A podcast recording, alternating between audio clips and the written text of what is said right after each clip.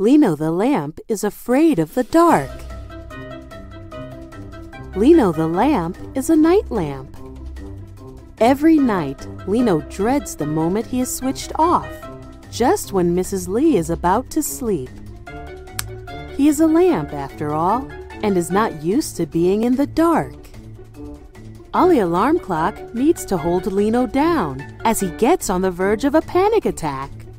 Help! I can't see! Shush, Ollie will say. You will wake everyone up. Isn't that better so we are not left in the dark? Lino will say. Lino the lamp is afraid of the dark. There are lots of horrible things that could happen. Maybe there will be a big tiger that will jump from behind and scratch him to shreds. Maybe there will be monsters that will sneak up from underneath and eat him alive. Maybe there will be vampire bats that will come down from the ceiling and attack him. Or even worse, there may be aliens that will kidnap him and use his parts for their spaceship. It is not hard to conclude that these thoughts keep Lino awake all night. He barely sleeps night after night and is always very tired. So Lino finally decides to ask for help. Ollie, you are much tinier than me. How come you are not afraid of the dark? There is nothing to it, Lino.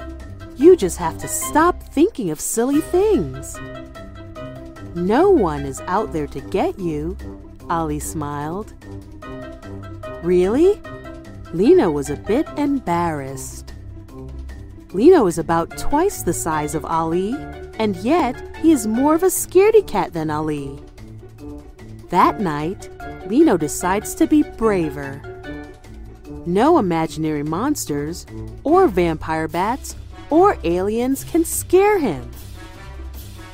It was not as easy.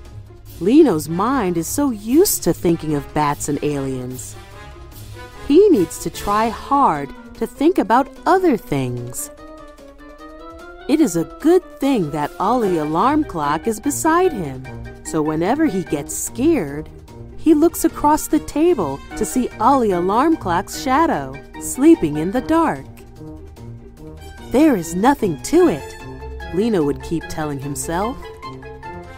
Night after night, Lino tries to be a little bit braver until one day he discovers that his fear of the dark just went away. It really is not a big deal after all. I can still see a bit in the dark, and I can hear and feel things around me.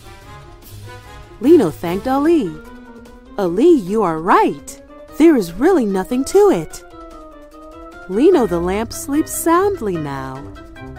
The dark is really not a big deal.